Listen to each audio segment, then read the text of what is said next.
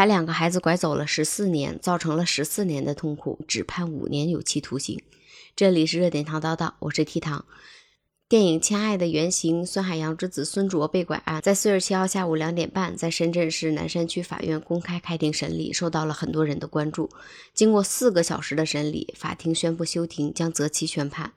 今天下午也有多家媒体开启了直播，有一个问题引起了大家的热议。检察方量刑建议书显示，被告人吴某龙涉嫌拐骗儿童犯罪一案，经该院审查认定为，鉴于被告人吴某龙拐骗两个儿童，性质恶劣，建议对其判处五年有期徒刑。吴某光涉嫌窝藏包庇罪系累犯，建议对其判处两年六个月的有期徒刑。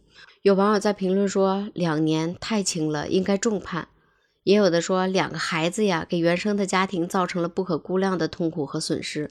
也有的说，希望拐卖被重判或者死刑，要不怎么才能震慑犯罪分子呢？今天下午的直播，我看了一下午，在这个案子中涉及到两个词：拐骗和拐卖。直播时有专业人士做出了解释。拐卖的意思是获利出卖为目的，目前判决是五到十年，最高可判死刑。拐骗是以收养、使唤、奴役为目的。他也打了个比方，比如说自己家里边没孩子，看到别人家孩子可爱，就骗过来自己养了。这种属于拐骗，拐骗是以收养为目的。而这个案子中，根据警方的调查，在二零零七年，吴某龙将四岁的孙卓从深圳白石洲拐至东莞之后，经亲戚介绍，将孙卓送给了位于聊城的郭某某夫妇抚养。如果如嫌疑人所说没有收钱，就属于拐骗，因为没有钱款的交易事实。而专业人士也解释说，对于拐骗来说，五年已经是顶格的处理结果了。在直播间里边，我看网友都炸开了，有的说那不就是纵容犯罪分子拐卖吗？也有的说这个判定会伤了多少人的心，也会伤了多少寻亲人的心呢？还有的说五年都是顶格处理了，那以后人贩子会不会越来越多？大家基本上都站在了孙海洋这边，说建议买卖同罪。在直播时的采访中，孙海洋也说，如果这个案子量刑到五年，那就没有拐卖了，都是拐骗了。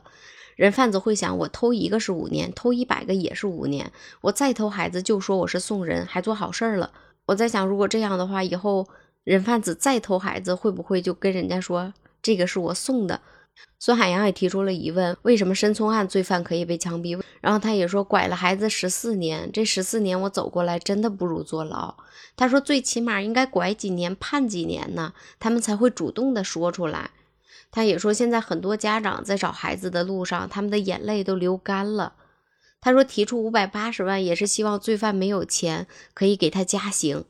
也说，如果孩子还没找到，他给我打电话，我还要感谢他。但是他一直都在深圳，也知道我在找孩子，我的店儿也有我的电话。他从门口带走我孩子的，不可能不知道。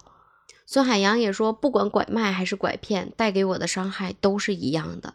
并且在这个案子中，也有很多专家说，这个案子民事赔偿是很少的，提出赔偿要有直接的物质损失，也列举了一个珠海的案子，说当时只赔偿了三十块钱，还是因为当时孩子是穿了一件新衣服，那件新衣服是有票据的。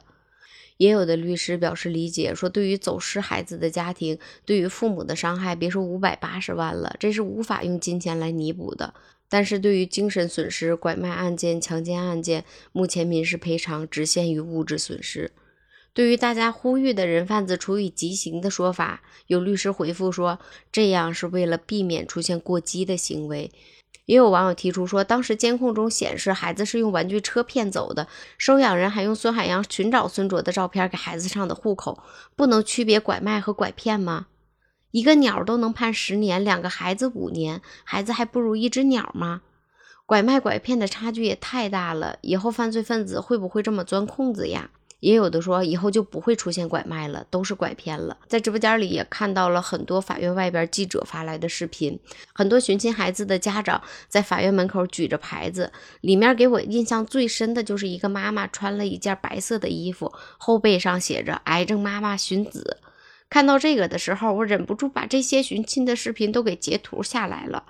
很多都是孩子走失了好多年，父母拿着照片，可能那照片还是孩子很小很小的时候，可能孩子父母也不知道孩子现在长成啥样了，变多大了，有多高了，胖了还是瘦了，孩子的样子。可能还停留在他们陪伴在父母身边的时候的样子。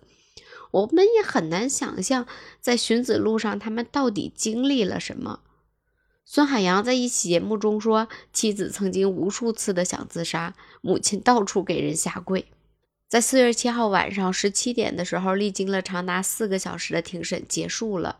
福建涛的母亲走出法庭的时候说：“对于拐骗罪名，吴某龙表示认罚，但不接受刑事附带民事诉讼的赔偿，说自己已经抚养孩子了，不应该承担费用。”孙海洋走出法庭的时候，情绪激动，失声痛哭。在法庭上，孙某龙被问到怎么偷走孙卓的，他说：“我记不清了。”孙海洋说：“无论拐卖还是拐骗，把我孩子带走，对我造成的伤害都是一样的。”并且他还说，在庭上看见孙某龙翘着二郎腿。我不知道，当孙海洋和吴建涛的母亲走出来之后，和大家说这些情况的时候，那些寻亲的人他们心里边会有什么样的感受？我下我先聊一下，就是我想到的《亲爱的》中的几个画面和对话吧。在《亲爱的》中，黄渤饰演的是田文军，他给记者打电话的时候问：“狗丢了，你们知道报道，为啥不报我儿子的事儿？”记者说：“报了，但是时间长了，没有新闻性了。”当他知道骗子拿着合成的照片骗他的时候，他还是抱着一丝丝希望去的。当田文军拿着孩子的照片说：“请大家留意一下马路边上乞讨的孩子。”如果有人买了我家孩子，他吃桃子过敏，不要给他吃桃子。当卢小娟去看心理医生的时候，和心理医生说：“我前夫更需要帮助，他的病挺严重的，只是他自己不知道。”这部剧刚出来的时候没敢看，今天想看了，但是我发现没有搜到完整版，我是看着一个又一个的片段，然后眼泪就不停的在打转。看到有些片段的时候，真的会很心疼，虽然。我自己没有丢过孩子，但是我也是一个孩子的妈妈，但是也可以感觉到，就是他们那时候的那种无助，或者说他们一次又一次看到希望，又看到希望，一次又一次被浇灭的时候，可能在他们寻找孩子的时候，他们已经忘记了自己需要休息，自己也需要照顾，在车水马龙中迷茫的去寻找一个小小的背影。就像剧中卢小娟说：“我前夫更需要帮助，他病得挺严重的，只是他自己不知道。可能在有些人的眼中，寻找孩子的家长就是精神不正常的，甚至会觉得他们有病。就像剧中一个妈妈说：‘我觉得我的眼睛有特异功能，只要我一看这条街上有多少孩子，男孩女孩长什么样，每天一条街一条街的找，刷刷的看，然后他们就说我疯了，要把我送到医院。’”我自己知道我没病，我就是装疯。我只有这样才能坚持住，才能告诉他们我没有放弃。在他们心里边也知道，从孩子走失的那一刻起，他们追寻的目标就变成了找孩子。他们相信总有一天他们能找到孩子的。就像《亲爱的》里边这个妈妈说的：“她说我一定会找到我儿子，必须的。”当时给我的感觉就是像在给自己打气，也像在给寻找孩子的每一个家庭打气。他说这话的时候，脸是给了一个侧脸的镜头，然后窗外是绿油油的树叶。在剧中，马文君讲述他孩子被拐的时候，他说：“我孩子被拐走了，我都成人下人了，他们还来骗我。到后来，骗子都不骗我了，石沉大海了，没动静了。”他说：“那时候我真的想有个人骗骗我也挺好的，有个人骗你吧，你会觉得哎，好像还有点希望。”在剧中，这些讲述自己丢孩子故事的人，他们在屋子里边围坐了一圈儿，这一圈坐满了人，我也不知道这是多少个家庭。他们所在的那个小房子是被绿油油的树还有草地包围的，绿色象征着希望，是吧？坚持一定会找到的。亲爱的，这个电影我刷了一下午，看到好多好多的片段，就是总有让我忍不住流眼泪的地方。在这部剧中，还有一个主人公叫韩德忠，他的原型就是我们提到的孙海洋，用了十四年的时间寻找孩子。在一个访谈的节目中，孙海洋介绍说，他们是零七年的时候从湖北来到的深圳，在深圳开了一家包子铺，但是包子铺总共只开了七天。在十月九号的时候，孩子就在店门口玩耍不见了。他问隔壁修鞋的邻居，邻居告诉他，孩子不是跟你家亲戚走了吗？但是那个时候，孙海洋是刚刚来到深圳，在这个城市里边哪有亲戚，哪有朋友啊？他就意识到自己的孩子可能被拐了，顺着修鞋的指的方向去找，也给幺幺零打电话。但是那个时候的规定是二十四小时以后。孙海洋就给老家的人打电话，让老家的人赶过来帮忙一起寻找孩子。他说他问了特别多人，出租车司机、货车司机、行人，还有店铺的老板。当他看到一个超市门口有监控的时候，让老板板查看了那天的监控，看到有人拐走了自己的孩子，就把那个人的照片给截取下来印出来了。并写上了悬赏二十万。他说最初的时候定的是五万，但是深圳那边都有钱，可能看不上五万，就直接提到了二十万。他说他也把包子铺的招牌给换了，换成了悬赏二十万寻儿子，把人贩子的照片贴了很多很多。他说有很多人围观，但是这也是他想要的效果。不过。把这些悬赏贴出去之后，他也接到了好多好多骗子的电话。孙海洋有一个背了十多年的包，在里边装满了寻找孩子的照片。他说那段时间他拼命的贴小广告，希望引起媒体的注意，因为那时候一个小老百姓联系到媒体不容易，也不知道电话，经常半夜三更两三点还在巷子里边来回走。他还讲述说有一个认识他的人伸出过一个指头问他说这是几？他说一。然后他又伸出两个指头问他说：“这是几？”他说：“二。”那个问他的人就说：“啊，脑子没毛病。”他说那个时候很多人都以为他脑子坏掉了。他住的地方也经常有人认出来，就是他就是寻找孩子的那个人。有时候大家也会说悄悄话，说：“哎呀，孩子找不到了，或者孩子眼睛没了。”当大家嘀咕这些的时候，孙海洋的母亲听到的时候就会特别伤心。也是为了怕母亲伤心，孙海洋搬过好几次家。他说，每次搬家的时候，自己都会给自己下决心，一定要找到孩子。在历经了十四年五十七天之后，孙卓终于被找到了。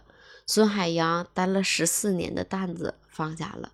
当知道孙卓被找到的消息以后，亲爱的的导演还有剧组张译、黄渤都给孙海洋发来了消息，然后孙海洋和张译通了电话，也能听得出来，就是当张译听到这个消息的时候，他那头也是哽咽的。现在孙卓回家了，一家人终于可以团圆了。孙海洋的女儿也出了新书，名字叫《回家十四年又五十七天》，通过孙海洋的口述，还原了这十四年又五十七天的寻子之路。在介绍写作过程的时候，孙海洋的女儿孙悦也说，她有时候在写作的过程中会停下来大哭不止。孙海洋一家团聚的画面看哭了好多人。有多少人还在寻亲的路上？有多少人还没找到自己家？有多少人还没找到自己走失的孩子？有多少寻找孩子的家庭几十年过去了，还拿着孩子很小时候的照片？